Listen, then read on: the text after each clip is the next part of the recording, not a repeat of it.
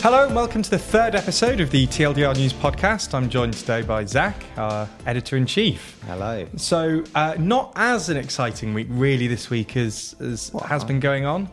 Well, it depends what you're interested Well, it in. does actually, doesn't I think for me, more exciting week. But we'll get onto that. We'll get onto that. Yeah. So I think there's a there's a few things that we, we can sort of discuss, but should we start with the um, Bank of England raising interest rates today? Because I think that's probably the biggest biggest Yeah. thing from this week. No, I think So that's start, that's a good start with a big start. thing. Yeah, exactly. So do you want to just give an overview of what's happened and why this is particularly important? Okay, so basically, uh, we are recording this on is it Thursday. Today? Yes. Thursday today. And yesterday, the ONS came out with their inflation figures, and it showed that in the month of May, inflation, headline inflation, stuck at 8.7%, which was the same as what it was in April. And this is higher than both people expected and the Bank of England wanted, because obviously we want inflation to come down. And the Bank of England's reaction to that, which was announced today, was a 50 basis point interest rate hike, which takes the bank's base rate basically up from 4.5% to 5%. And uh, I don't think you really need to get into like the detailed economics of all this. Um, but that's just basically really bad news because higher interest rates normally mean you, you sort of slow the economy down um, and that, that increases the chance of like a recession and reduces the chances of growth. Um, and it also has this very acute effect on the housing market because there's this massive mortgage crisis going on in the UK, which is as people move on to these variable rate mortgages, they all of a sudden have to start paying, well, the variable rate, which is really, really quite high at the moment. And, and in effect, that adds something like at least £3,000 onto your average mortgage annually, which, you know, is an, is an enormous number. And it puts a lot of strain on both the property market and just like people who are slightly, well, the, the most leveraged homeowners, if Right. that makes sense. People who have mortgages that are large relative to their incomes. It's just appallingly bad news for Sunak. Um, and yeah, Well, this this interacts very much with his five pledges. So um, I forget which way around they are, but um, one of them is to uh, reduce inflation. which is number one. Which oh, that is number one. Yeah. yeah, and it's also to grow the economy. Yeah. which sometimes comes into contention. Um, you know, trying to reduce the, the inflation rate while growing the economy as well. It's quite a tricky thing to do. Yeah, no, you're right. For exactly that reason that we just mentioned is the mechanism by which we bring down inflation is to raise interest rates. And, well, th- at least that's how we, we try and bring down inflation. And that obviously slows down the economy. And that's what's happening today. Um, I think this is so. When when he made these these five pledges, I think most people had said that either the pledges were too simple because it, all predictions looked like this was going these things were going to happen, um, and saying, "Oh well, judge me on the, these things in a few months." It's like, well, they're already going to happen, so you're you're kind of well, they're always forecast to happen. Yeah, exactly. yeah. So it seems that maybe this was a miscalculation on his part Yeah. now, because if these predictions turn out to be false, and he, you know, inflation doesn't come down, which it's looking like it probably won't, the economy isn't going to grow, if, you know, or at least uh, not that much.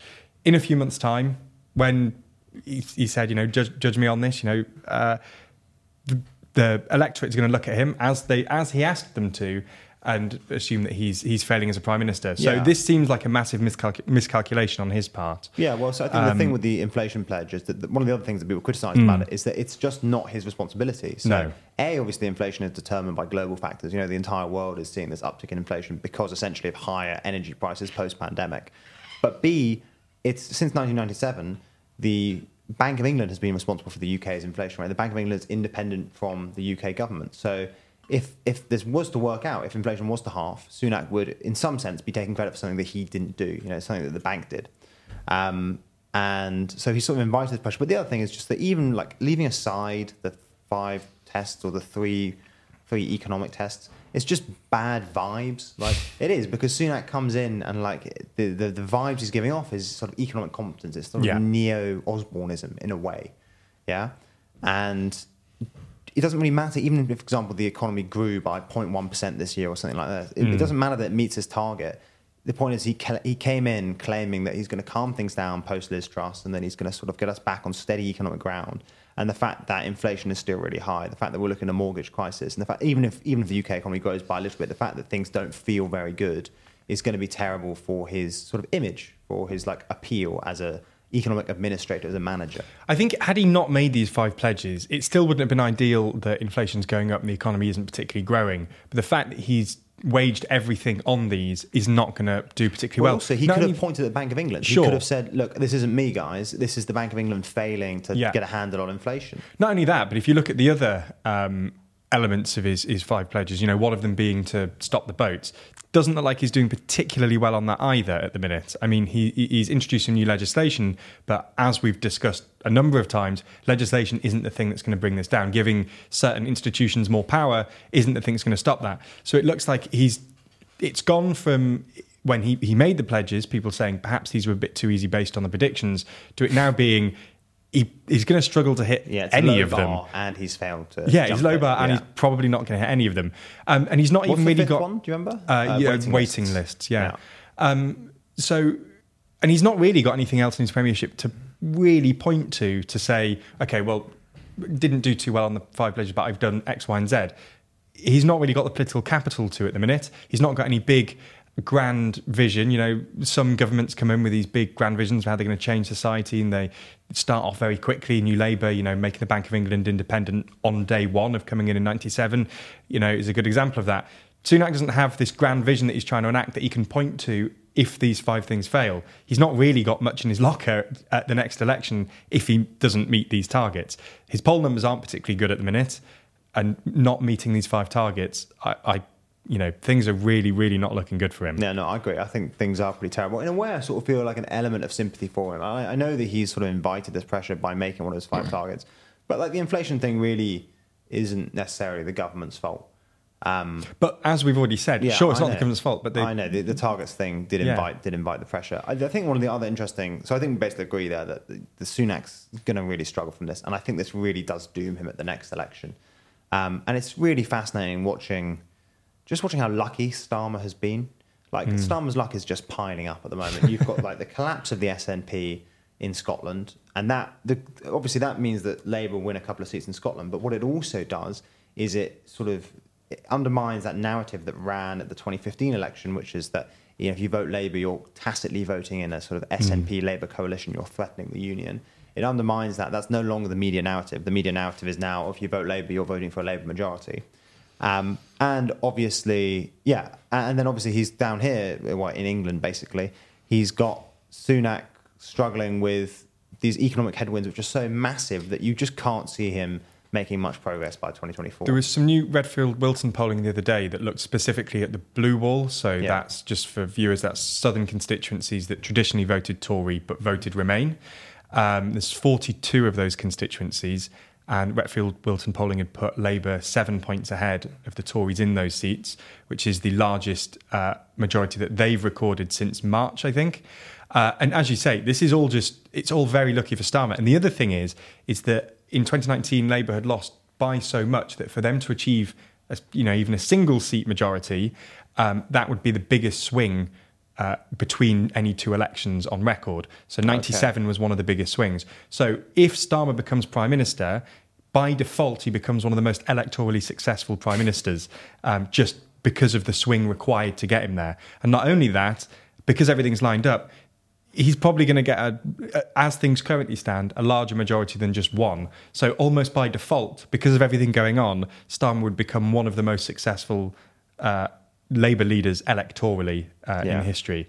Not in terms of successes, uh, successive wins, but if you're using the metric of the, achieving the largest swing from the previous election, he'd be the most successful, more successful than Blair, which is just a ridiculous statistic. That's a ridiculous no, fact. it's, it's crazy. Um, but yeah, it does all seem to be lining up. Um, so outside of economics, though, uh, obviously this was a few days ago now, but it seems that the Partygate saga has been put to bed. Oh, the one more thing I was going to say on the. Oh, okay, we can- the- we- yeah. No, no, one more thing on just Sure. one more thing on economics. The other thing I thought was really worth talking about, and I don't know if I don't know if there's been more polling recently, but the persistence of inflation has really changed how the public perceive the Bank of England. Yeah? Right. Yeah. And basically, from the Bank of England's independence in 1997, basically all the way until very, very recently, the vast majority of the public didn't really care about what the Bank of England was doing.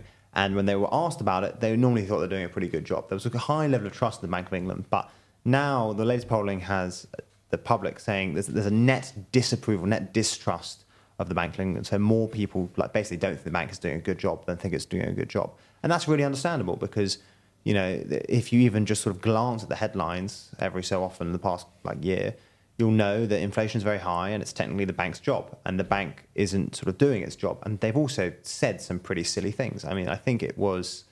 Uh, I think it was the governor of the Bank of England who said that workers should, you know, exercise restraint when asking for wage increases, which is always a pretty questionable thing to say. So it's also a questionable thing to say if you're on quite a high salary. It's just a hard thing to then. Yeah, the politics of it are defend. terrible. Yeah, Yeah. shocking. The optics are, are really rubbish, and they, they've said some other controversial things recently. Um, I can't. I can't. We'll, we'll find some examples. I can't off the top of my head. Um, but what I think is really interesting is that, that this is the sort of tacit and it's the tacit politicization, the repoliticization of the Bank of England. Um, and in a way, I think it's actually quite interesting that it's survived outside of politics. It's, it's basically been depoliticized for so long, you know, because obviously in like the 90s and the early 2000s, basically pre 2008, there's this sort of like, ah, we're living in the good times. So, Mm. like, you know, monetary policy is complicated. We leave it to the Bank of England. Growth is steady. We're happy. You know, no one really cares about the Bank of England. Um, and then in 2008, most of the blame for the subsequent slowdown doesn't go on the Bank of England, which is constantly trying to stimulate the economy by like cutting rates and engaging in quantitative easing and all that sort of things.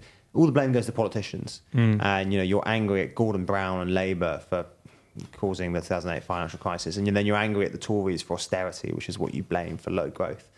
Um, and of course that's true, but then it's also worth remembering that, that actually that the bank was still failing in that period. It was failing to get inflation up to 2%. So inflation was constantly lagging underneath the, the stated target of 2%. And that's not necessarily a, a terrible thing, but it runs the risk of deflation. Um, which would be a terrible thing. We don't again. We don't look at the economics. The point is that the bank was still was was failing then, and now that it's failing, but in the other direction, all of a sudden it's become very politicized. And I think the bank has brought that upon itself a little bit. Some of the comments we've we've seen, um, but I also just think the optics of the bank being the one to dole out the pain, as it were. You know, we this morning everyone's sort of sitting waiting on tenterhooks, being like, how much is the bank going to raise? And everyone knows that if it goes for 0.5, which is what it went for, instead of 0.25, we're going to see more economic pain. There's this sort of there's this quite tough um, theatre for the bank. Do you see what I mean? Yeah. Like it just looks bad, and everyone's sort of hang, waiting for that decision and how bad it's going to be for the economy and how bad it's going to be for their mortgages. And then you do just instinctively blame the Bank of England for pushing up your mortgage rates. So how much like worse do you think it has to get before Rishi Sunak or someone like that starts to float ideas of taking control of monetary policy back from Well, Bank of England? Do This you think that so this is a, what- a so I don't think possibility? Sunak is never going to do that because that's just not his vibe. Like that's he's not ideologically that that he's you know he's neo Osborne Hmm. in a sense neo Blair, and I, I think he likes that sort of like. He, he basically, I think he has this, like lots of politicians do, this strong intuition that monetary policy is too complicated to be left to democracy, which is fair enough. I think that's like a that's a fair thing to think. It is complicated. Um, sorry. Um, but the but as a, as but a I was just going to say this Yeah. did happen with Corbyn. You know, so Corbyn wanted to. I think he don't know if he wanted to make the Bank of England pen. Don't know. Don't know want to bring it back into government, but he at least wanted to coerce it into sort of facilitating his like very generous fiscal policies um, by essentially buying government debt. And the Liz Truss originally, I think, did basically say she wanted to bring the Bank of England under government control, and then sort of U-turned and said, "No, there are questions about the Bank of England, but I'm not going to bring it under government control because everyone got a bit freaked out. The markets got quite freaked out, um, and it's really interesting because I think that the I think that what this all is a symptom of is the fact that monetary policy is it is inherently political because you are making values-based trade-offs. You know, like the Bank of England when it raises interest rates, yeah, it is saying that it is more important to keep inflation down than it is to keep employment up. It's hmm. saying that implicitly, and, and when you raise interest rates, you know, you're not that pain is not spread equally across the economy. People who are most affected by higher interest rates are the poorest people because they're the most likely to lose their jobs, and people who are basically over leveraged on their debt. And the people who are advantaged are people who have lots of money in the first place because mm. they get to borrow out, lend out at higher rates. And like this is just inherently political. And there's, of course, I understand the argument, especially this was made in the, in the 90s with Blair, and it was actually this argument really comes, it originates in the late 70s and the early 80s and the Thatcher stuff. Mm. That I understand the argument that monetary policy is too complicated for the, you know, the, your average bloke. Um, and that it should be left up like to the experts. There, there are certain things that probably should be left up to experts.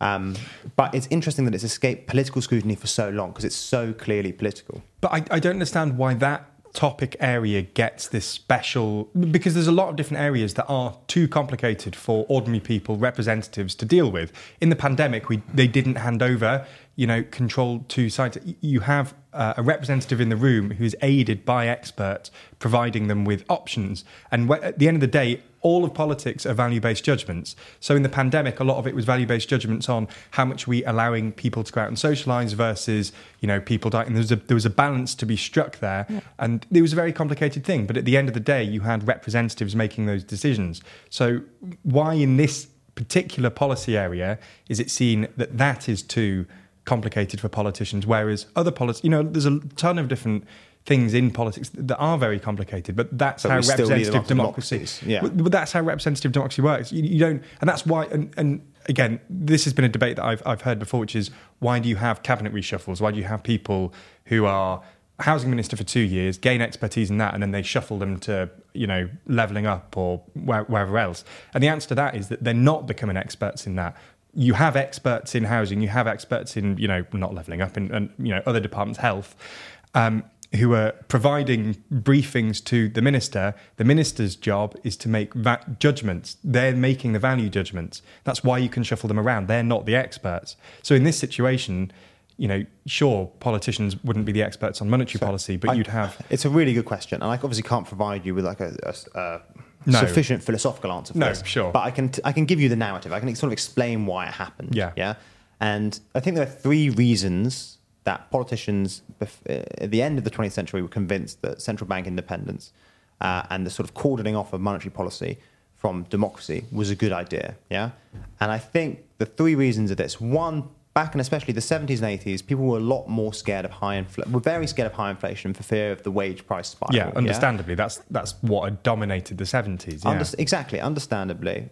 But I think what we've learned now is that people were probably too scared of wage price spirals. There's some the latest data come. The, the IMF did a paper quite recently where they were looking at the real risks of wage price spirals, and they concluded that actually wage price spirals aren't. It's not really a real risk in most cases, and I think you can sort of see this today. I mean, like you look at Turkey, for example. Yeah, Turkey should be experiencing a wage price spiral. Not only is inflation really high, not only are infl- inflation expectations really high, but Turkey is also actively pushing up wages. You know, Erdogan has put up the minimum wage four times in the past, three times in the past 18 months, and is going to put up again in the middle of this year. Um, and he's put up public sector wages as well, 50% a couple of days before the election. Um, and that, that would be a classic wage price spiral dynamic. You've got inflation going mm. up, you've got wages going up. You'd expect inflation, wages, this massive spiral. But it didn't really happen. Um, and I think that what happened in probably the 70s and 80s is that we came up with this, and this look, this is my take, so it might be wrong. You can push back on it in the comments if you want, but, but what, uh, it's quite a common take amongst sort of like fun, fun economists. and what I think happened is you came up with this very plausible narrative and mechanism, which is that you know you have high weight, high inflation, and then people ask for higher wages to meet high inflation. That pushes up wages, that pushes up inflation. It's a nice simple me- mechanism mm. where we end up with this terrifying positive feedback loop that eventually destabilizes the economy and turns us into the Weimar Republic. Yeah. And what actually happened in the 70s and 80s is it was really to do quite a lot more with the fact that unions were especially powerful, um, especially in the UK, and oil prices were going pretty crazy. And that was for mainly because of the Arab Israeli war. Mm. But oil prices are going pretty crazy, and I think that people probably underestimated how much of an impact oil prices had on headline inflation, and what they saw as a symptom of uh, sort of overpowerful union bargaining was actually really a symptom of a steep increase in oil prices, um, which in turn had second order consequences on the headline inflation rate. So I think that that is one of the is that that's one of the reasons. I'd just add to that as well. I think the trade union thing is probably because we, we saw this over Christmas as well with um, you know all the strikes and everything and discussions about the unions and the power these days and they you know, just the nature of the economy has changed to the it point has. where yeah. uh, you know, unions just don't have that amount of power. Yeah. Uh, the gig, the rise of the gig economy is a good example of uh, of that as well. Um, other- so yeah, So, so the other thing I think actually it was very very big was the what's called the Volcker shock, which is Mm. when, and I think one of the, the basically the Volcker shock was a I can't remember what year it was exactly, but it was essentially when Paul Volcker, who was the chairman of the Fed, um, really steeply raised interest rates to bring down U.S. inflation, which had like persisted above five percent for a couple of years, and it worked. It worked really well. I think he brought them up to like eighteen percent from uh, below ten. Um, so I'll have to check my numbers for that. But he brought it up really, really steeply, and it did bring down inflation. And I think that the political class learned two lessons from that. And this is this really is a pivotal moment in the psychology of central banking. So you, this is not to be underestimated. This is like the archetypal case of a central bank doing the difficult thing, you know, for the good of the country. Yeah, all that sort of shenanigans. And he raised rates really, really steeply, and he did bring down inflation. And I think what they learned, political class learned from that, the two things was that one, interest rates do work as a policy tool to bring down inflation. Mm. And the other thing was that democratic politicians don't have the stomach to do the difficult things because it was really difficult. Like the, the lesson learned from that was that democratic politicians just are not going to subject the electorate to a massive recession, even if it's in like the long-term interest of the economy. The incentives just don't align there. Your democratic politicians are worried about the five-year time horizon when the next Yeah. election is, whereas you need someone like a central banker to be looking further into the future. I think that's a very valid argument, and I think that that, that makes a lot of sense. But I suppose. No, I'm not- so no, I'm no, not no, no. I'm not arguing yeah. against you here. I'm, I accept that this isn't your argument. You I'm just against the providing the, counter. Yeah. yeah, I'm providing the counterpoint here, which is that um, I, I think that's that's that's an incredibly valid point, and politicians generally are short-sighted, but that's that that that problem persists in all policy areas, and that's fixing a problem in only one policy area. Short sightedness is exactly why, especially in the States, you get pork barreling, I think is that, that's the phrase. Yeah. You know, get a lot of money for your local area, even though that's not in the national interest, just because you want to get re elected. You know, it's the classic um, idea that, you know, when politicians are elected, their, their job for the next five years is just to get themselves re elected. That's fixing a problem in only one policy area. And if you really truly care about that, there's got to be a more wide widespread thing. I understand Infinite that fiscal terms, policy that's is the answer. yeah, Yeah. there's, there's definitely there's definitely other other solutions here, but um, no, I think that's a, that's a more valid point. Is the, uh, The- the- can I give you the, short-sightedness? the last reason? The, sure, sure. yeah. Sorry, I know this is getting long, but the first reason so is that whole thing about uh, the wage price spiral anxieties. The second reason is the whole thing about Democratic politicians not having the stomach to Mm. do the thing good at the long term. And but the third reason is I, I think that the ex- basically in the, like let's let's take the UK as a good example here. After Blair made the Bank of England independent in 1997, the markets reacted positively, and I think that the political class again sort of associates the success of the financial sector in the UK um, and how much good that did for the economy with that sort of like technocrat vibes-based policy. Do you see what I mean? Like I sort of the markets Yeah. did react positively to the Bank of England's independence. I think borrowing costs did go down. I someone have to double check this, but I'm pretty sure they didn't. I'm pretty sure that'd be the long term effect of it, even. And and you can see actually by the way markets reacted to the idea of the Bank of England losing its independence. They really didn't like it, um, and it and I think there was this, this sort of sense that that sort of cordoning off of complicated bits of financial policy facilitated the sort of growth of the financial sector, and especially the UK. And there's this sense that those two things come together. That if we want the sort of economic benefits of a thriving financial sector, we need to have a sort of steady and expertly managed uh, financial policy levers. And part of that is about delegating monetary Mm. policy to technocrats, expert technocrats. So I think I that mean- that's the other reason. I think there's an association with like the independence of the bank of central banks and sort of like a thriving financial sector. Yeah, and I suppose the market reacting badly to the idea of it becoming, uh, you know, handing the power back to politicians is understandable, considering that last year that would have meant that Liz Truss would have had power over that for 49 Can I, days. just say, I also think it's a shame which- that the, the two politicians that have suggested it Yes. also had some pretty funky economic ideas. Who they were the two? So the two Jeremy, polis- Jeremy Corbyn, Corbyn, and, and Liz Truss. Right. And I think, you know, look, I'm not trying to cast aspersions on either of those, even though it'd be fun to.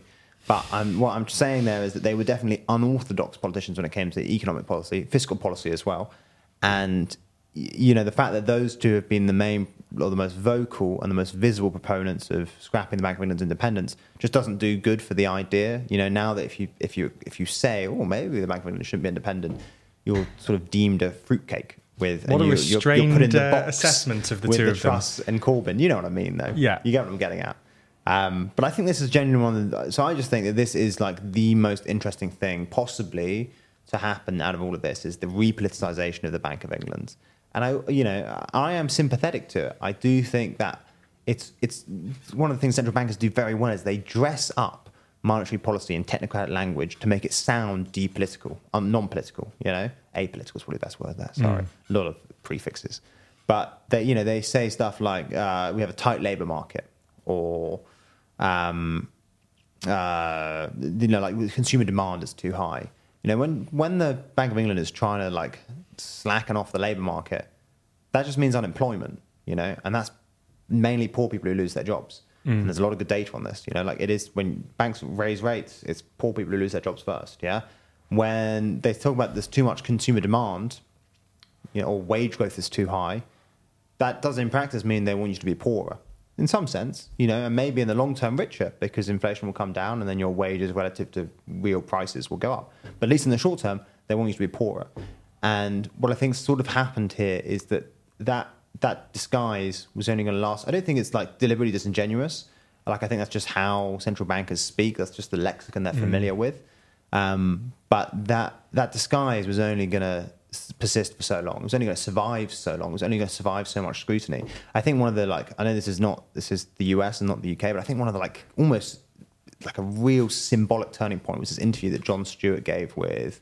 You see, it was with a former Fed chair. I don't think I saw Larry this Summers. I think one. it was Larry Summers, um, and yeah, and it was it was on exactly this. It went quite viral, but he was talking about how like well, when you say like slacken the labour market or whatever it is, you're talking about unemployment here, and I think that like it's it's uh, you can only get away with that sort of language for so long before people start sniffing something that something feels off.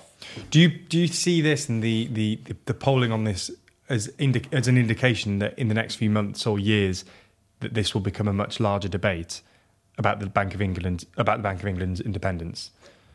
So I think the answer is no because I think it is too boring fundamentally. Like I think people's attention will just be more taken by immigration or by you know Boris mean- Johnson at a party. There's a number of people who've watched this far. Uh, yeah. so- Uh, okay, but um, yeah, so, so I think no is the is the answer. But I, I think at least in policy wonk circles, it will become a more interesting question. And I think that the the the, the consensus has definitely dissolved. I think it's bit. it's been interesting watching you um, sort of agree with a Liz Truss policy. I wonder if this is going to be something that we uh, see over the coming months. Yeah, of you ma- slowly coming round to her ideology. Well, equally, I'm agreeing with the Jeremy Corbyn policy. We're not That's agreeing with it, but I, I, I just do think that it's more political than people let on. And I, I mean, agree- I mean, I've said similar in the sense that I don't understand why that's treated Yeah, differently to other exactly. policy areas. Yeah, so, I, I, I agree with you, and I also just do think that, um, and I, we'd have to do a um, whole detailed video on this to go into it. But I think some of the things that the Bank of England has said demonstrate uh, a degree of ignorance, yeah, um, both political and perhaps even economic ignorance. You know, I do think, for example, that the Bank of England is, is too worried about wage price spirals. I just do think it's just not real risk. You know, the UK is just not what it was in the 70s. You don't see wage price spirals anywhere at the moment. You don't, you know, this is like a Weimar Republic style anxiety. This is just, this is my take. So, you know, don't, this is not TLDR's take. We're still a neutral channel, that of shenanigans. But you just like, just look across the world. Like when inflation goes up, wage growth never matches it. Wage growth is strong here. It's is like 7%. Yeah. It's still below inflation. And I guarantee you, if we did two years of this, it wouldn't keep up. It's also worth saying that wage growth has been stagnant since 2008. So sure, while in the last year it's nearly kept with inflation, again it hasn't, so we're still getting poorer. For the past decade, it's been way below.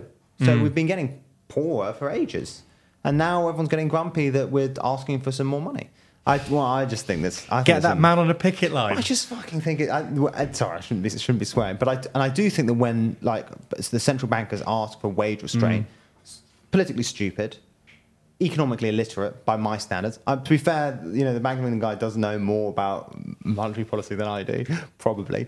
Um, it's very easy to shout at it, but he's not shouting back at you, isn't it? um, yeah, uh, economically illiterate. Yeah. And what was the last thing? And just well, I, th- I, th- I have one other one, but it's politically insensitive and economically, to my mind, illiterate. And oh, the last thing is it admits that the bank is not doing its job properly, because the Bank of England, the Bank of England should just be raising rates, cutting rates. Shouldn't have to start asking people. That's not its job. Asking people to not ask for pay rises. Do you not feel like doesn't that? Do you see what I mean? Like there is something just politically mental Yeah. about the idea of a. Uh, uh, now, But I'm, but unelected- you're, you- you're, you here you go. Yeah, you're you're trying to get me over with the unelected technocrat, and then I'm like, yes, yeah, no, no, absolutely, I'm An with you on that. But unelected technocrat, fine. I actually love a good technocrat. You know, Mario Draghi, great bloke. Yeah. But the an unelected technocrat Buys his round. yeah, yeah, yeah, he's a, he's a charmer. An unelected technocrat telling workers stop asking for wage increases. There's something wrong with that. You know, Hmm. I, I, I, I don't know. I feel like it, the Bank of England is betrayed its like it, it, its politics. That's what I'm getting at here. The Bank of England. That's what I'm trying to articulate. I think the Bank of England has done a bad job at pretending to be apolitical or maintaining its neutrality. I think it has betrayed its politics recently. Sure. I I think we're probably going to have to wrap up around Sorry, now. yeah, yeah. Um, we didn't quite get into the Johnson stuff, but that's fine because I think we've spoken How far long- too much about how, Johnson. How long has this been? Very fine. Fucking hell! Sorry, So- everyone. Um, I love how we started this from going. The Bank of England's raised its uh, from base, you know, it's increased basis points by fifty, and it's five percent now.